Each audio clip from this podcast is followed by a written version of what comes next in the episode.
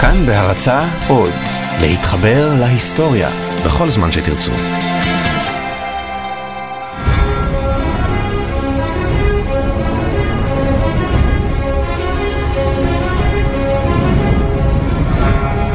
אך מנעמי השלטון.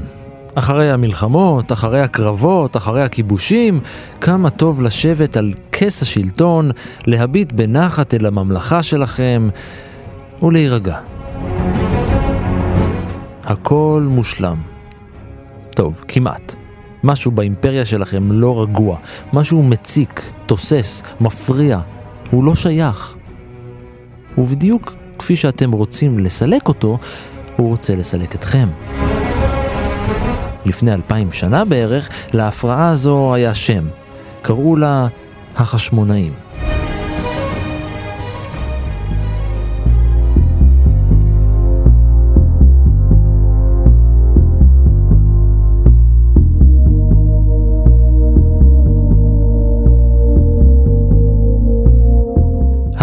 אני ערן מנהר ואתם על מנהר הזמן. מדי פרק אנחנו מספרים לכם על מקרה שקרה בעבר מזווית שכנראה עוד לא הכרתם. הפעם אנחנו מתחילים במצרים העתיקה, עם מלך בשם תלמי.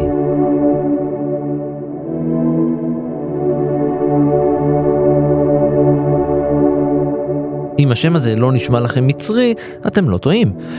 אם הוא נשמע לכם עברי, אתם בהחלט טועים. כי תלמי, המלך המצרי, היה יווני.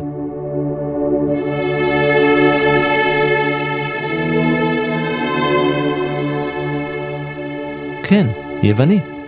בית תלמי שלט בממלכת מצרים בתקופה ההלניסטית. זה היה בשנת 305 לפני הספירה. תלמי היה אחד משבעת שומרי ראשו של אלכסנדר הגדול ממקדוניה, ששלט באימפריה האדירה ברחבי המזרח התיכון. אחרי שמת אלכסנדר בשנת 323 לפני הספירה, מונה תלמי לשליט מצרים, ו-18 שנה לאחר מכן הכריז על עצמו כמלך תלמי הראשון. סוטר, המושיע. והמצרים אהבו את הרעיון. קודם כל בחוסר ברירה. זהו דוקטור אורי אמיתי, ראש תוכנית אופקים למצטיינים ולמצטיינות באוניברסיטת חיפה, וחבר בחוג להיסטוריה כללית. מצרים הייתה תחת שלטון זר הרבה מאוד זמן קודם לכן, תחת שלטון פרסי, לפני שהגיע אלכסנדר. כשאלכסנדר כובש את מצרים, אין התנגדות במצרים, להבדיל מהרבה מקומות אחרים. מצרים לא מפגינה שום, כמעט עניין במי יהיה השליט הזר. אלכסנדר מתקבל כפרעה לכל דבר, זמן קצר אחרי שהוא עוזב שם כבר יש כתובות בהירוגליפים יפות כאלה שמציינות אותו כמו פרעה. כשאלכסנדר מת יש לו שני יורשים, אחד הוא תינוק בן יומו והשני אח של אלכסנדר הייתה לו איזושהי בעיה מנטלית, קוגניטיבית, אולי הוא היה על הרצף, לא ברור. ובעצם מצרים עוברת לאחד מהגנרלים, תלמי ממנה את עצמו, הוא מחליט שהוא ישתלט על מצרים והוא עושה את זה. וכיוון שהצבא בידו וכיוון שהכוח הפוליטי והצבאי בידו, הוא, אין לאף אחד ברירה אלא לקבל אותו.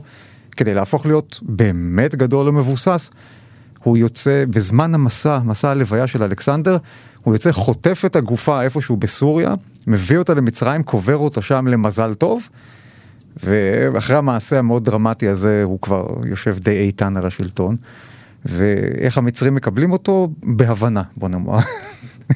כמו כל הפרעונים לפניהם, וכיאה לשושלות מלוכה, גם המלכים מבית תלמי קראו לעצמם, נחשו איך?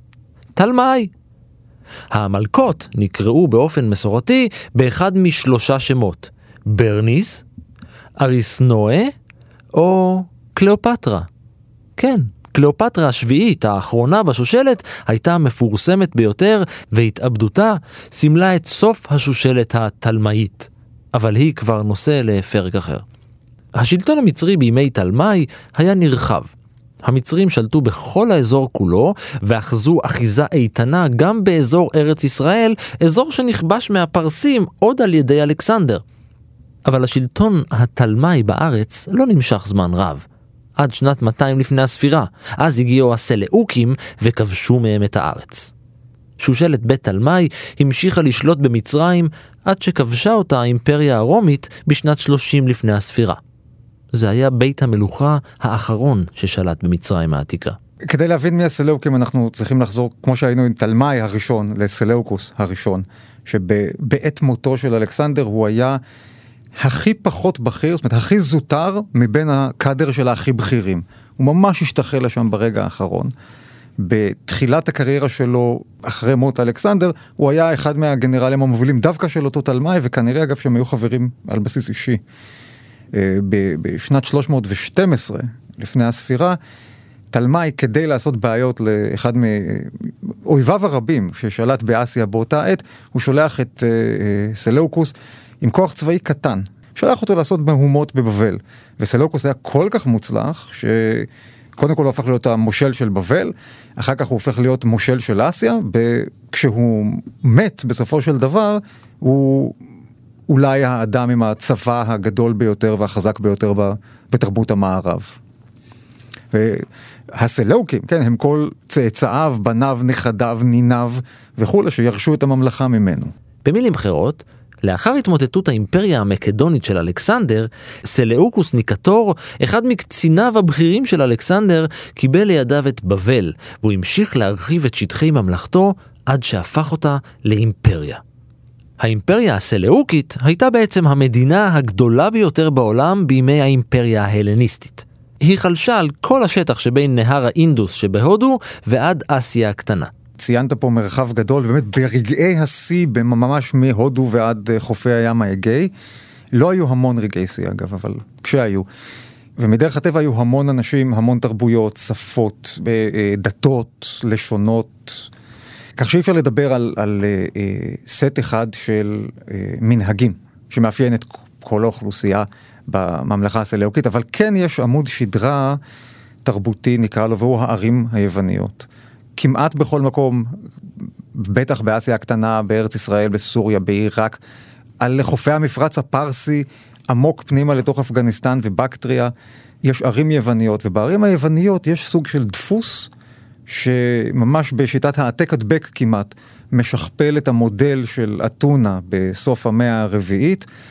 כמעט בכל עיר כזו יש גימנסיון למשל, זאת אומרת מוסד שבו הצעירים אה, מהמעמדות חברתיים הגבוהים יותר, צעירים בנים כמובן, נשים אין כניסה לגימנסיון, אה, מתעמלים מצד אחד, מנהלים אה, דיונים כאלה ואחרים שאפשר לקרוא להם הוראה, השכלה. פילוסופיה, משפט, דברים כאלה, יש מנגנונים שמכשירים את האזרחים, זה נקרא אפביה. אפשר אולי להשוות את זה למכינות הקדם צבאיות של ימינו, פלוס טירונות, כן? כי היה גם אלמנט צבאי בזה, ובעצם אם הלכת מעיר יוונית אחת לעיר יוונית שנייה, יכולת להרגיש בבית במידה מסוימת, אם זה סוג הדברים שגרמו לך להרגיש בבית, כמעט בכל מקום. אתה יוצא קצת מהעיר, ופה יש בבלים, ושם יש אה, אה, הודים, וכאן יש אה, גלטים, או, או אוכלוסיות אחרות שונות לחלוטין זו מזו, ושם זה כבר עולם אחר לגמרי.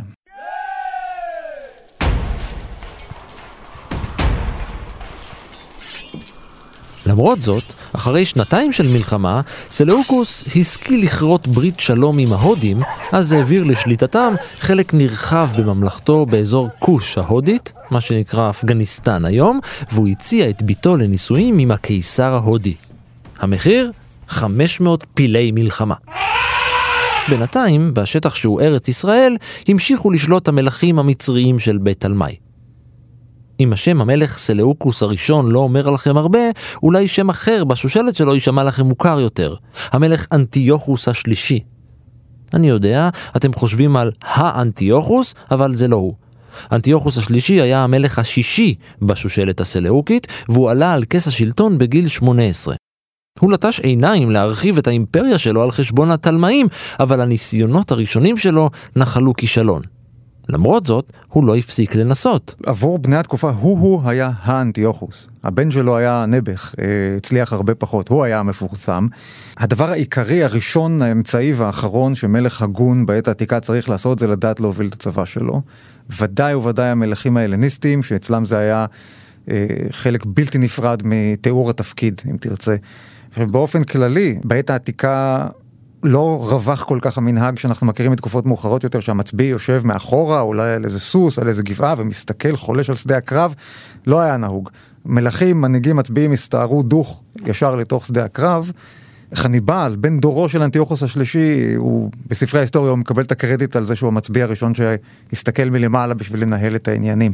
הוא היה די מוצלח, זה נכון שבהתחלה הסיבוב הראשון בארץ ישראל ובסוריה לא צלח, אבל מיד לאחריו הוא יוצא למסע גדול במזרח כדי להחזיר לשלטון סלאוקי כל מיני אזורים אזורים ענקיים, כן, של הממלכה שאיכשהו נסחפו, נקרעו ממנו. אנחנו מדברים במונחים של ימינו על, על איראן, אפגניסטן וחלקים מפקיסטן, כן, שהוא מחזיר אותם באבחה אחת, במסע אחד גדול.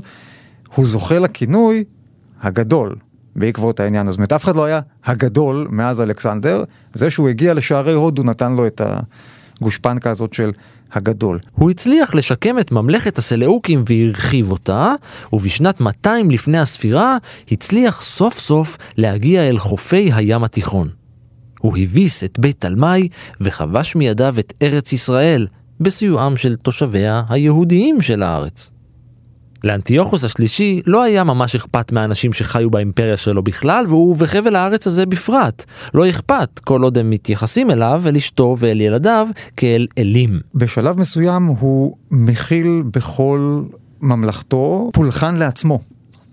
עכשיו, היו תקדימים לזה פה ושם.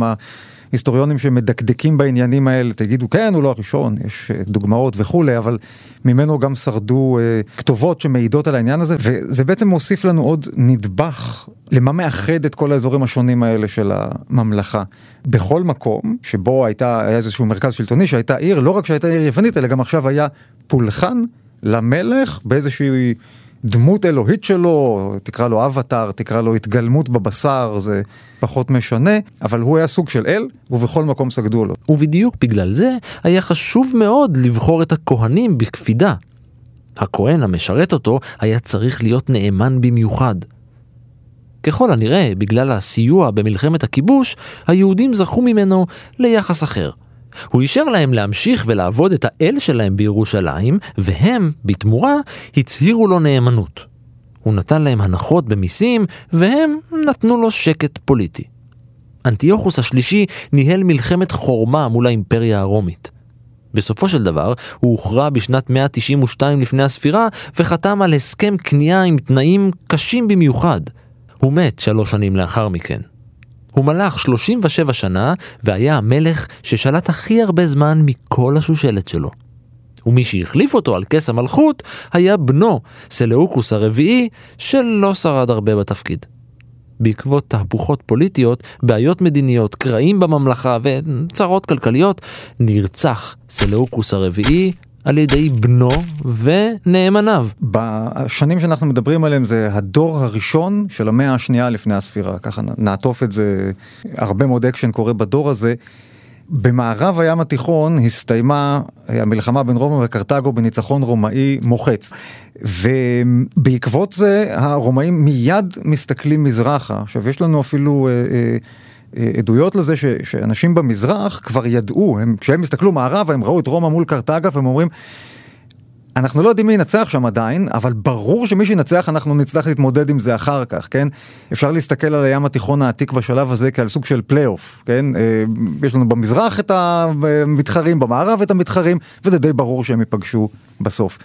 הראשונים שחוטפים את נחת זרועם של הרומאים זה מלכי מוקדון, כן? צפון יוון, המלך פיליפוס החמישי ניגף, מגפה ניצחת. אנטיוכוס היה סוג של בן ברית שלו, הוא לא בא לעזור בזמן. זה, זה ממחיש לנו את הנקודה הזאת שהם כנראה לא הפנימו עד הסוף מה זה רומא ומה העוצמה של רומא.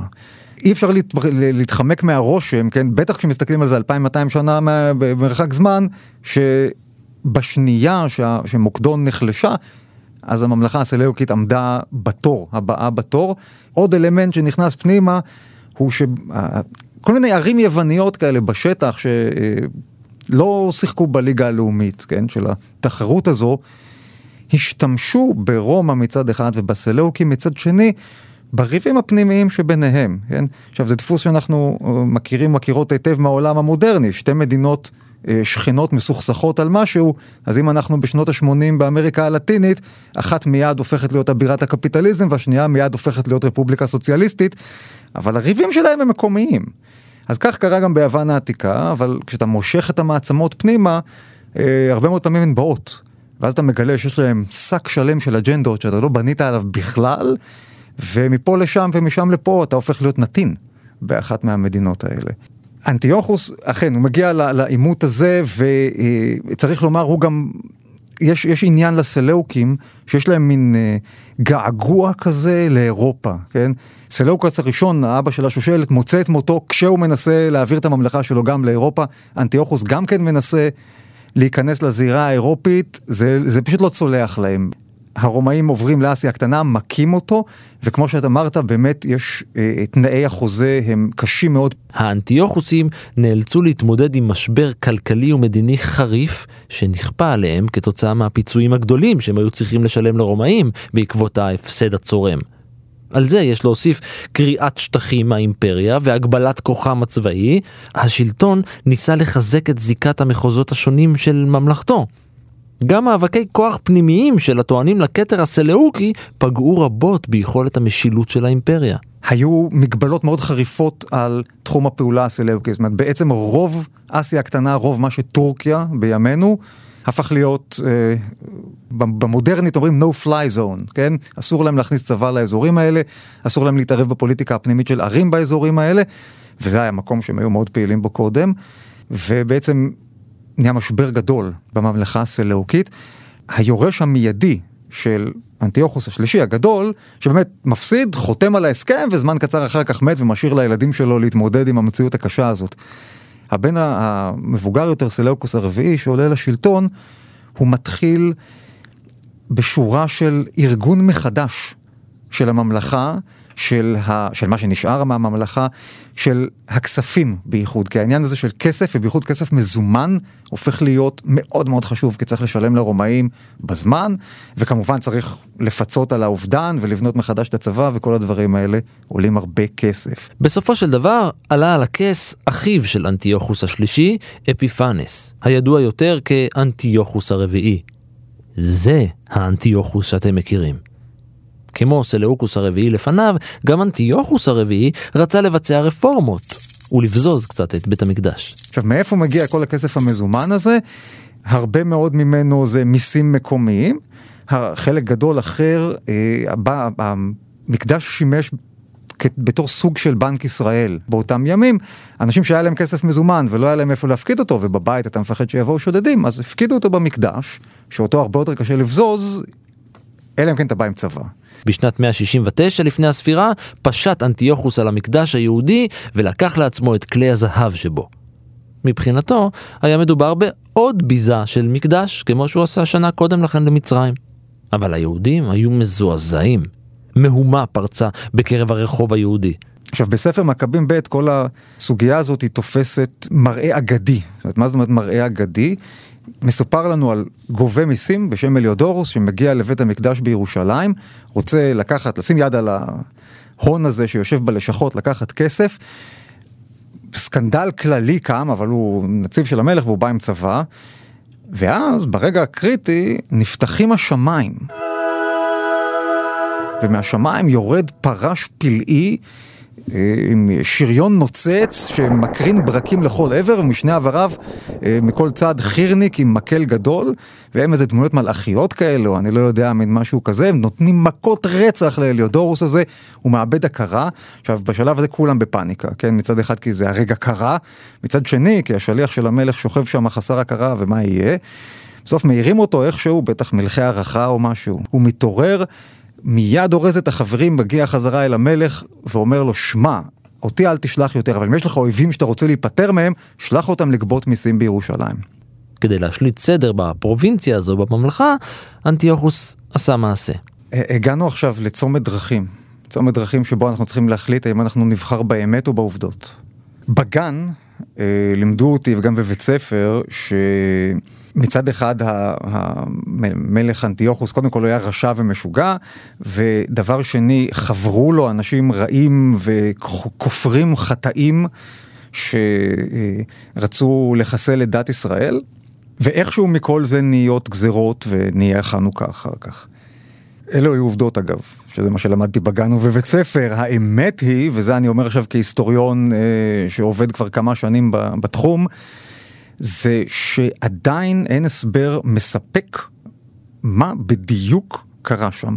כל כך קשה אה, לפענח את, ה, את האירועים או את הפרשנות, לתת פרשנות הוגנת וראויה לאירועים האלה, שלאחרונה אפילו עלתה אה, השערה שלא היו גזרות מעולם. תאר לעצמך שזו המצאה ספרותית שזלגה מהספרות אל תוך ההיסטוריה. אני אישית לא מסכים עם הניתוח הזה, אבל אני כן, אני כן מודה, אין לי ברירה, אני כן מודה בזה שיש פה, יש פה כמה נקודות שהן אה, שטחים מתים. מבחינתנו. גזרות אנטיוכוס, הידועות גם כגזרות השמד, היו קשות במיוחד. הן אסרו על התושבים המקומיים להעלות קורבנות בבית המקדש, והכריחו אותם לבנות בו מזבחות לאלים אחרים. חוקי התנ"ך העבריים הוחלפו בחוקת המלך, ומי שהפר את החוק, הוצא להורג. אסור לשמור שבת, אסור למול את הילדים, שורפים ספרי תורה, זה לא צחוק. יותר מזה, הסלאוקים הדיחו את הכהן הגדול ומינו את יסון, אחיו, במקומו. הוא פשוט שילם להם עבור המינוי. יש כמה דברים אבל שהם, עוד פעם, עד כמה שהמקורות נותנים לנו לדעת שהם לא כל כך אה, אפלים או לא כל כך לא ברורים, שאפשר עוד להגיד משהו עליהם. הדבר הראשון הוא שלמרות כל מה שסיפרו לנו בגן וכולי, הבעיה פה לא הייתה בין יהודים ליוונים. הבעיה פה הייתה בין יהודים ליהודים.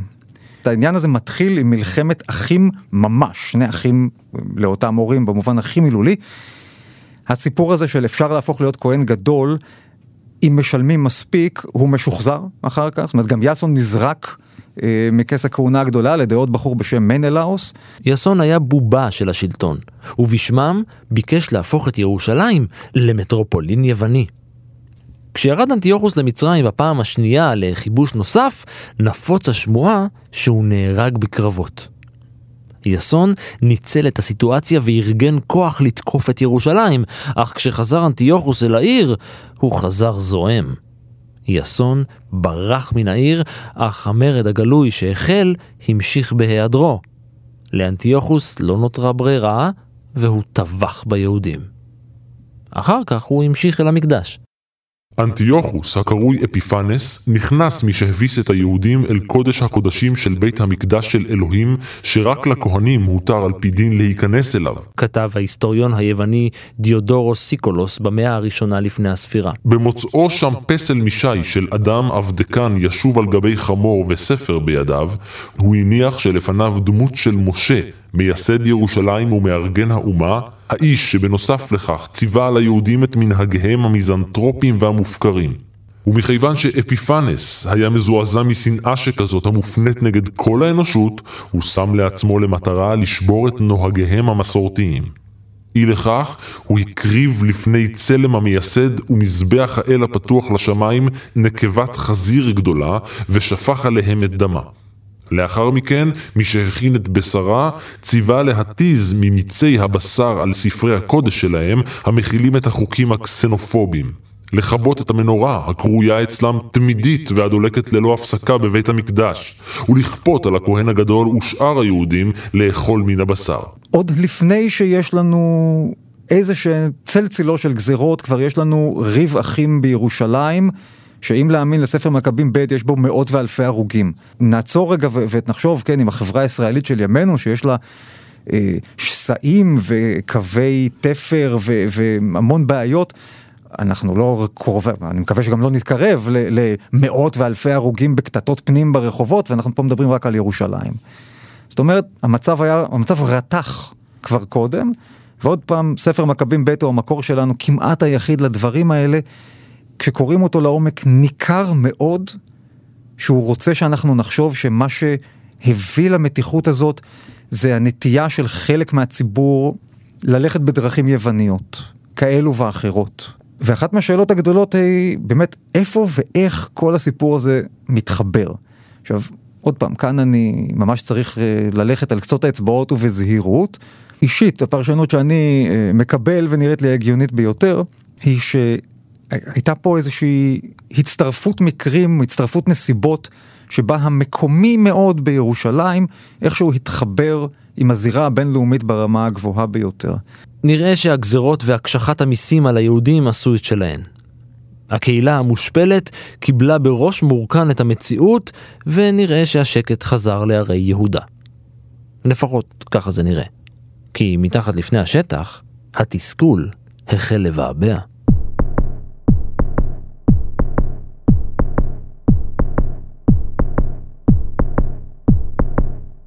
ביום שמשי אחד, במאה השנייה לפני הספירה, יצא פקיד מטעם הממלכה אל הכפר מודיעין.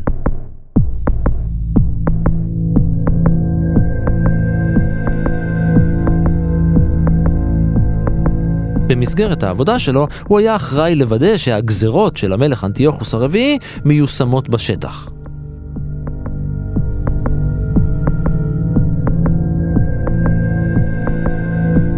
כמו במרבית ערי האזור, גם במודיעין נראה שהגזרות מיושמות. חלק מהתושבים אכן הקריב קורבנות לאלילים ההלניסטים השונים.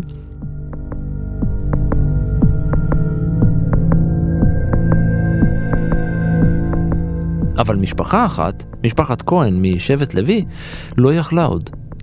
כשהגיע הפקיד אל מודיעין, האבא, מתתיהו וחמשת בניו תפסו אותו, רצחו אותו והחלו להתפרע ברחבי הכפר.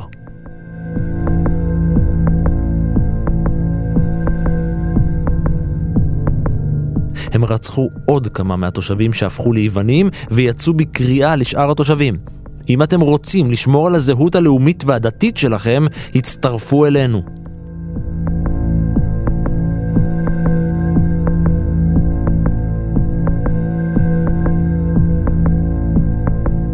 משפחתו של מתתיהו הכהן בן יוחנן בן שמעון החשמונאי.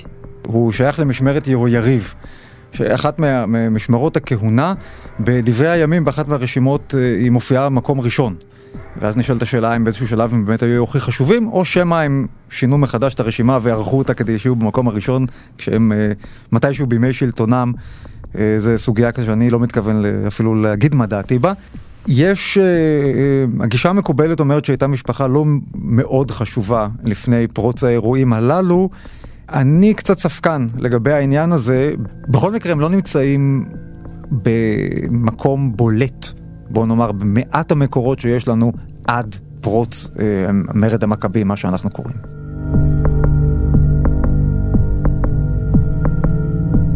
בנו השלישי של מתתיהו היה לוחם מחונן, שככל הנראה התמחה בפטיש קרבות, מכבת. הוא זכה לכינוי יהודה המכבי, והוא ניחן ביכולות פיקוד.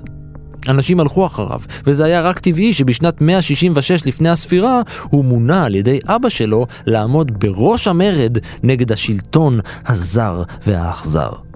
הוא למד היטב את שיטות הלחימה של הצבא הסלאוקי, וכיוון שהיה לו ברור שהכוח הקטן שעומד לרשותו לא יכול לעמוד מול הצבא היווני האדיר, יחד עם המשפחה ותומכים, הוא החל לארגן את היישוב למתקפות גרילה נגד השלטון. הוא הקים יחידות קומנדו שפגעו בנקודות החלשות של הצבא השולט. מערבים ופשיטות באזורי ההר והתקפות פתע. הסביבה ההררית די עזרה להם.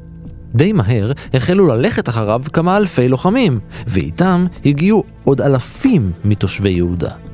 ועם הכוח הזה כבר יכלו הלוחמים, שכונו המכבים, לעמוד פנים מול פנים עם הצבא ההלניסטי.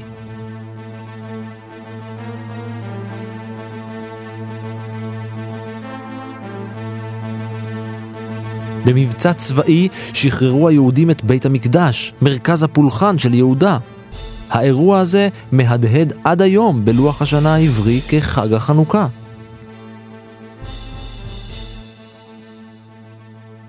לאחר שחרור המקדש פנו המורדים אל הגליל והגלעד, אל ערי אדום במזרח ואל שפלת החוף. הם ניהלו קרבות עיקשים מול הסלאוקים, ובסופו של דבר כבשו שטחים ויצרו לעצמם שטח רציף ביהודה ללא שליטה זרה.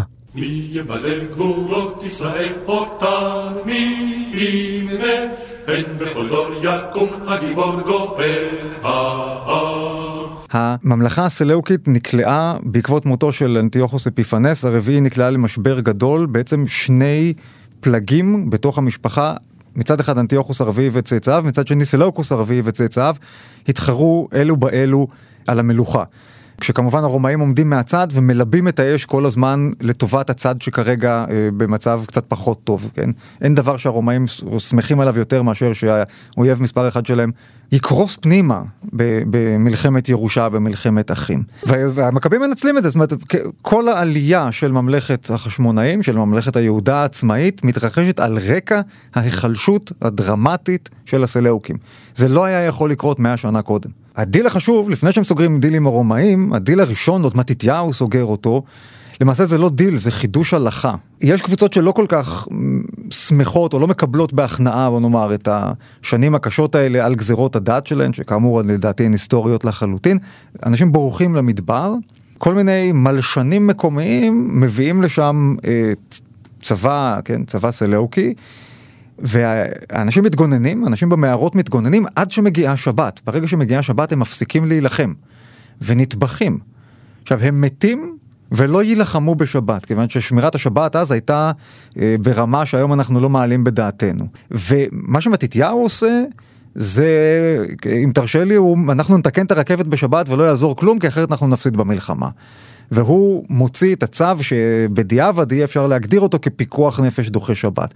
זאת לא הגדרה בזמן אמת, לא שאנחנו יודעים. אבל הוא נותן בעצם אישור הלכתי להילחם, עכשיו אנשים ששכלם בראשם, כן, ולא רוצים להיקטל באיזה מערה בשבת דווקא, מתקבצים אליו בהמוניהם. והם לא בכיס שלו אוטומטית, של יהודה המכבי. האכיפה על ביצוע גזרות השמד הופסקה. שבע שנים חלפו מרצח הפקיד היווני בכפר מודיעין, ויהודה המכבי התכונן לקרב נוסף, הפעם באל-עשה מצפון לירושלים. השנה הייתה 160 לפני הספירה, ויהודה הגיע אל הקרב עם משהו כמו 3,000 לוחמים. הסלאוקים מגיעים עם יותר מ-20 אלף. המכבים נוחלים כישלון מוחץ. יהודה נהרג בקרב. עוד אחת מהשאלות הכי קשות עבורנו, אנשים, היסטוריונים, היסטוריוניות שחוקרים את התקופה הזאת, זה מה קורה בדיוק בשנים אחרי שיהודה המכבי מת. יש לנו איזה מין בור כזה. נראה שההישגים של מרד המכבים התפוגגו. אבל יהודה היה השראה גדולה יותר ממה ששיערו. אחיו והתומכים בו המשיכו את דרכו, ומשפחת מתתיהו הפכה למנהיגת העם. המטרה בגדול הושגה, זאת אומרת, גזרות הדת בוטלו, שוב מותר לשמור שבת, שוב מותר לבצע ברית מילה, שוב, אה, אה, אפילו מתחדש הפולחן בבית המקדש, אנחנו לא יודעים מי אחראי על זה, אבל מתחדש הפולחן, אה, פולחן לאלוהי ישראל בבית המקדש. אז הרבה מאוד מהבעיות שמראש התניעו את המהלך הזה, בעצם מסתיימות. והכנופיה החשמונאית שמסתובבת בהרים, הם צריכים להמציא את עצמם מחדש. שלוש שנים שלטו הסלאוקים שוב ביהודה, ונראה להם שהכל שב על מקומו בשלום. אך בשנת 157 לפני הספירה, המרד התעורר לחיים. כמו אחיו, גם בנו של מתתיהו יונתן היה איש צבא מעולה, שמעולם לא הפסיד קרב. וכמו אחיו, גם הוא החל לצאת עם אנשיו לפעולות קומנדו וגרילה נגד השלטון, שהחליט לעזוב את שטחי יהודה בפעם השנייה. אחרי שנתיים נוצר סטטוס קוו בין השלטון היווני ובין ההנהגה היהודית, מעין תיקו בין שני הכוחות. מעם נכבש ומדוכא, הפכו תושבי יהודה לשווי כוחות עם הכובשים. יונתן לא רק היה לוחם גדול, אלא גם מנהיג חכם ביותר. הוא זיהה קודם כל את נקודת התורפה הסלאוקית וזה המריבות הפנימיות, ומה שהוא עשה מהר מאוד, זאת אומרת, שהוא גיבש שוב כוח לוחם משמעותי, הוא הפך להיות שחקן במשחק הזה של הסלאוקים בינם לבין עצמם, ומדי פעם הוא גם עובר צד. הוא ואחיו שמעון, שהיה השני מבין החמישייה בגילו, אה, מקבלים בשלב מסוים מינויים די בכירים בתוך הממשל הסלאוקי, זאת אומרת כל הסיפור הזה על יהודים נגד יוונים בשלב הזה ומכאן ואילך באופן כללי אפשר לזרוק אותו לפח, הוא פשוט אה, אה, מסתיר את ה... הוא המון אמת אבל ממש הוא לא קשור לשום עובדות, כן?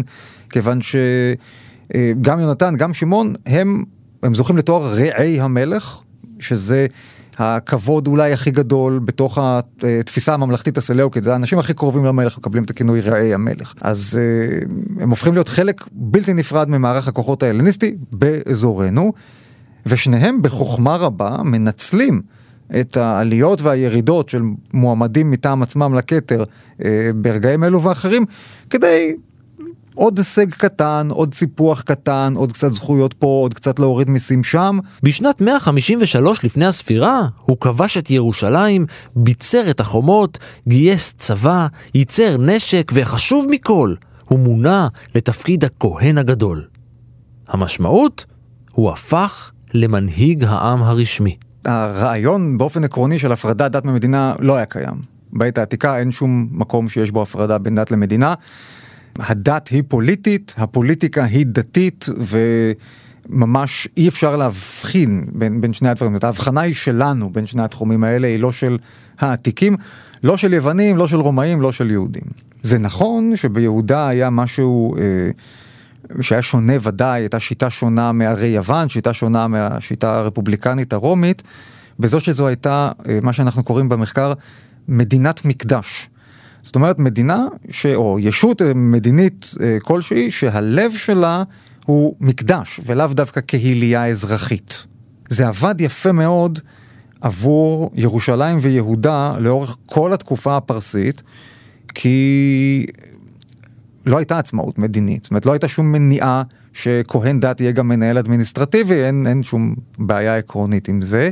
זה עבד לאורך התקופה התלמית, זה עבד בתחילת ימי הסלאוקים, זה פחות עובד אה, ברגע שהחשמונאים עולים. כיוון שהיו פלחים מאוד מאוד גדולים באוכלוסייה היהודית שהיו פציפיסטים גמורים. העניין הזה של לא להילחם בשבת הוא הרבה יותר מאשר סתם שמירת שבת, כן? יש כל מיני דרכים לשמור שבת. ההקפדה על אי מלחמה בשבת בעצם מנטרלת אותך מ- מלהילחם באופן יסודי. היו הרבה מאוד אנשים בחברה היהודית שמבחינתם כהן גדול שהוא עומד ביחס ישיר אישי עם ריבונו של עולם ומכהן בקודש וצריך להיות הכי טהור שבעולם, איך הוא יכול ללכת להיטמא בדם על שדה הקרב, הכל גוויות שם, הכל... זה פשוט לא התחבר. והחשמונאים שומעים מספר פעמים לאורך התקופה שלהם, תמשיכו להיות מלכים, בסדר, אבל תעזבו אתכם מהכהונה הגדולה. שחררו את זה לבית הארון, שחררו את זה לאנשים שבאמת מגיע להם להיות בכהונה הזו, ואנחנו נפסיק עם, ה, הזה של בית המקדש ושל קודש הקודשים. על ידי כהנים גדולים ופשוט לא יכולים להיות, לא ראויים לזה, לא מספיק טהורים לזה. אז יש שם בעיה מאוד חמורה. יונתן בעצם הפך את יהודה ועבר הירדן לשלטון צמית של הסלאוקים. במסגרת השלטון המשותף, סייע יונתן לסלאוקים בקרבות שלהם וקיבל עוד מתנות. את העיר עקרון למשל. אחר כך הוא קיבל עוד שלושה מחוזות, וגם פטור ממיסים. כך המשיך יונתן לזגזג בין שני הצדדים הנלחמים על השליטה בממלכה היוונית, ולהרחיב את הממלכה שלו עצמו. הוא אפילו קיבל אישור למנות את אחיו שמעון לנציב על אזור החוף. אישור מוזר, כי שמעון כבש עוד ועוד שטחים חדשים. בשקט, בלי שאף אחד מהסלאוקים מצליח לראות, התרחבה הממלכה החשמונאית עוד ועוד.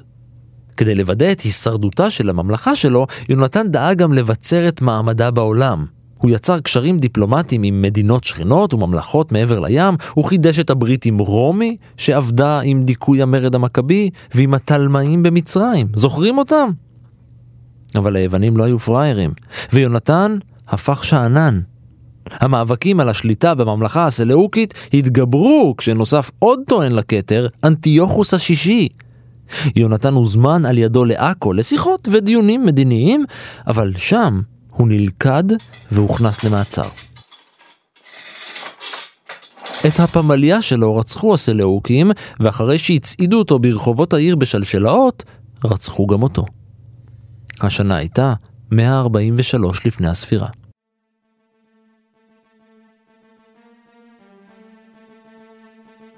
בניגוד למה שציפו רוצחיו של יונתן, השלטון היהודי המשיך להתקיים אחרי מותו. זוכרים את אחיו, שמעון, שקיבל את השליטה במישור החוף? אז הוא נכנס בכל הכוח ביוונים, והיוונים נאלצו לסגת מכל שטחי יהודה. והעם ביהודה הודה לשמעון. באספה מיוחדת וחגיגית הוכרז שמעון כנשיא העם. הילחם מלחמתנו וכל אשר תצווה נעשה, אמרו לו. שמעון נחשב למייסד הממלכה היהודית בפועל. חוץ מזה שזו עוד לא ממלכה עדיין, זאת אומרת, יש לנו עוד אה, דור וחצי עד שזה יקרה. אפילו אגב, לא בטוח שהוא היה נשיא. אה, המילה הזאת משמשת במחקר המודרני, בעברית, אבל אה, היא לא מופיעה במקורות. יכול להיות שהשם שלו היה שר עם אל. אבל כן, יש מעמד, וזה מתואר בסוף ספר מכבים א', העניין הזה, ובעצם ה... מה, שמה, מה שהם מקבלים שם זה את ההמשכיות, כן? כי הם אומרים שהם יהיו, או הוא ויורשיו יעמדו בראש העם, עד שיבוא נביא אמת. פחות משנה לאחר רצח יונתן, שמעון כרת ברית עם המלך דמיטריוס השני. במסגרת ההסכם ביטל השלטון הסלאוקי את גביית המיסים מיהודה. זה לא היה עניין של מה בכך. הצעד הזה היה הכרה רשמית בעצמאות של ממלכת יהודה. אחרי שנתיים, ב-140 לפני הספירה, כינס שמעון באופן חריג את אספת העם.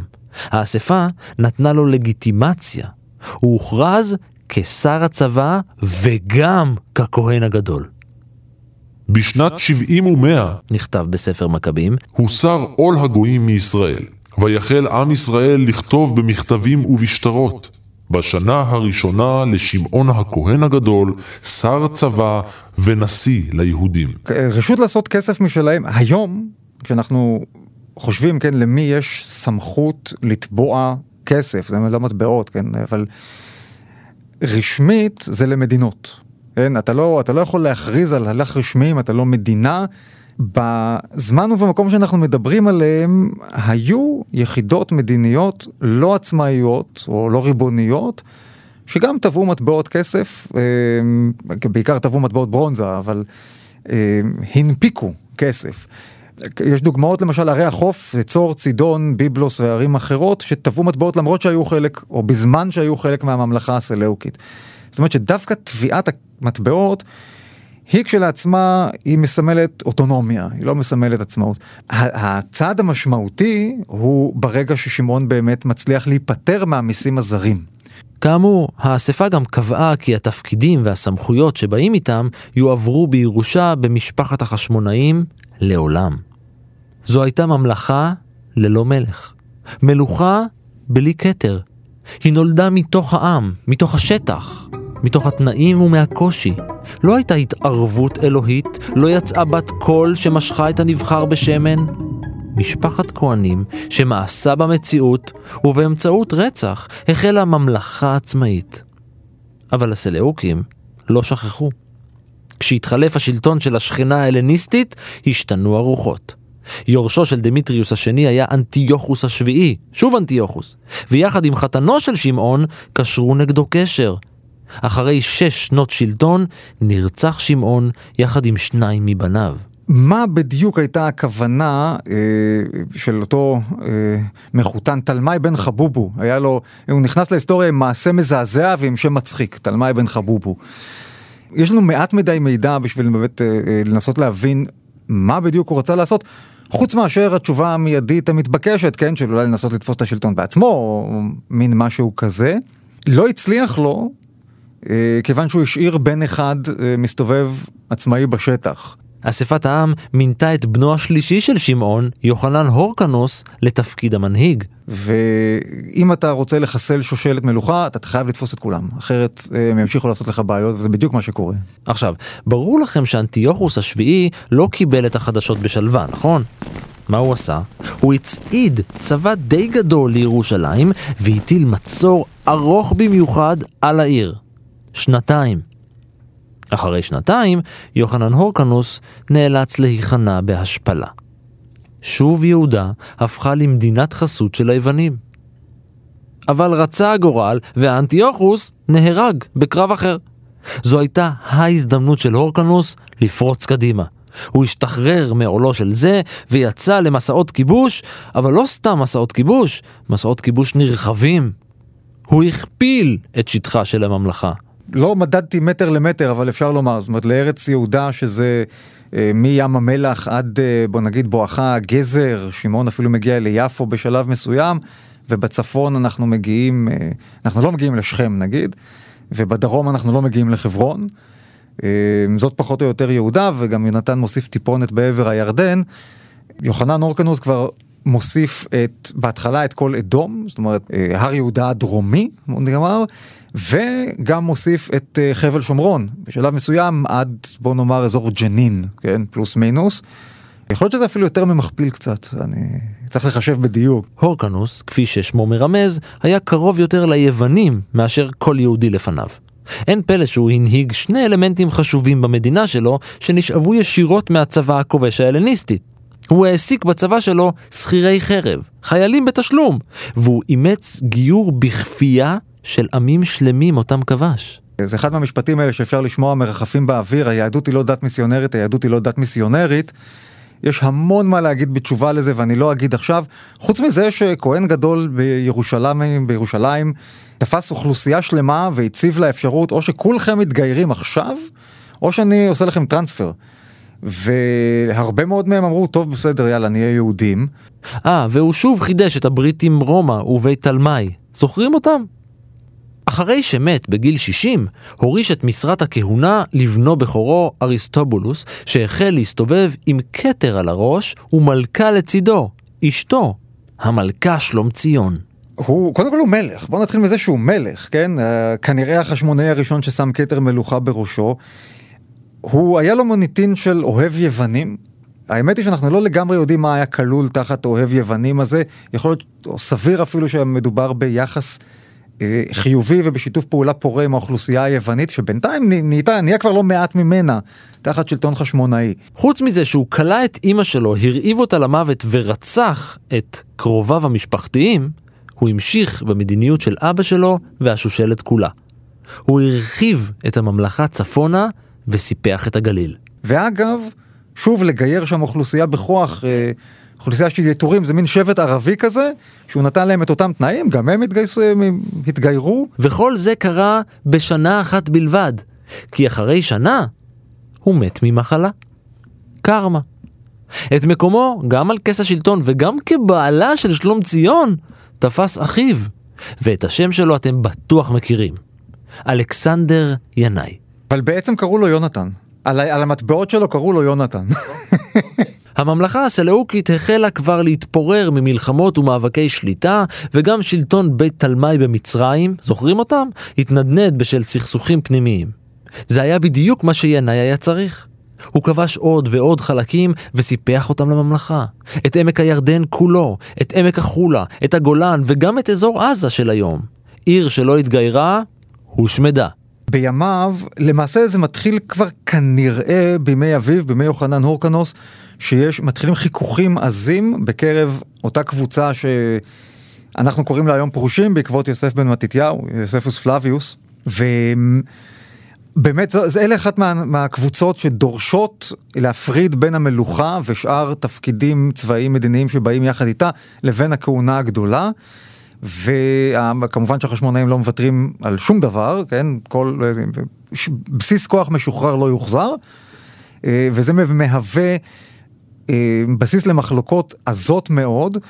הסכסוך הוביל למלחמת אחים שנמשכה שש שנים וגבתה את חייהם של חמישים אלף איש. ינאי דיכא אותה באכזריות. הוא העניש את המתנגדים לו והורה על צליבה של מאות אנשים. כן, צליבה. באחד ממסעות הכיבוש שלו, מת ינאי מקדחת. את תפקידו לקחה אלמנתו, שלום ציון המלכה, והיא עשתה סדר. היא מינתה את שני בניה לתפקידים החזקים במדינה, הכהן הגדול ומפקד הצבא. היא התפייסה עם הפורשים והיא דאגה לחזק את הצבא. והארץ שקטה תשע שנים, עד שהיא מתה. בשנת 67 לפני הספירה. איתה מתה גם ממלכת החשמונאים.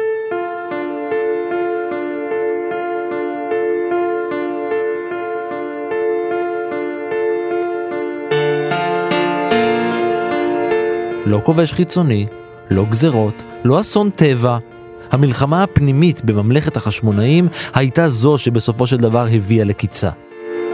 בין שני בניה של שלומציון פרצו מאבקי שליטה שטלטלו את הממלכה ואפשרו לפומפיוס מגנוס, שבדיוק כבש את סוריה, להיכנס לשטח המדינה, לבטל את הממלכה החשמונאית ולהשתלט מחדש על השטחים. תראה, אחת מהבעיות הראשיות של החשמונאים, בכלל כמשפחה כשושלת, זה שהם לא הלכו ללמוד היסטוריה אף פעם. זאת אומרת, אם היו עושים את הקורס הבסיסי ביותר ברפובליקה רומית, היו, אני מעביר כאלה, כן? הם היו יודעים שמי שכורת ברית עם רומא היום, הופך להיות הנתין שלה מחר. בשלב שיהודה המכבי כורת איתם ברית, הנוהל הזה הוא כבר בין לפחות 300. במקום להכריע בין הצדדים, פומפיוס פשוט קרע את המדינה. הוא הוריד בדרגה את המלך והפך אותו לנשיא העם. תפקיד ריק מתוכן. הערים ההלניות שוקמו ושלטון הרומאים החל.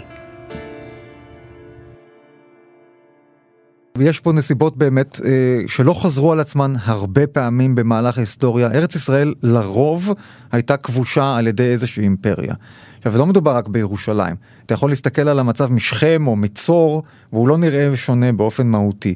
כמעט תמיד, גם בגלל המיקום של ארץ ישראל, כמעט תמיד אה, איזשהו כוח, איזושהי מעצמה שלטה כאן.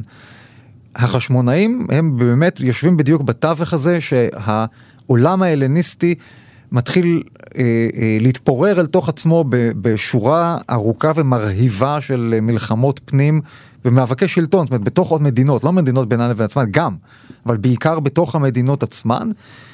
והרומאים מצד שני לוקח להם זמן להגיע, כי גם הרומאים הם, אנחנו רגילים לחשוב עליהם בתור מעצמה אימפריאלית, דורסת, אבל הם זזו די לאט, רוב הזמן.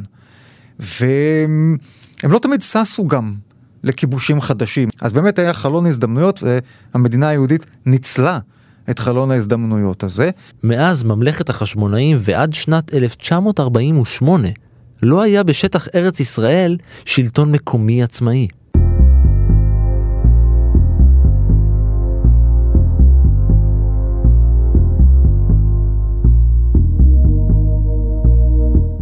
ועד כאן מנהר הזמן להפעם. תודה לדוקטור אורי אמיתי, תודה גם לאור מנהר שהיה על ההפקה והחל מרד משלו, ולניר גורלי שהיה על העריכה ואפשר חופש פולחן. אם אהבתם את הפרק אתם מוזמנים להיכנס לאתר שלנו כאן.org.il, יש שם עוד המון פרקים נוספים של מנהר הזמן ופודקאסטים אחרים. אתם מוזמנים לעקוב אחרי ברשתות החברתיות, בפייסבוק ובטוויטר, להגיב, להציע רעיונות ובכלל, להתחבר.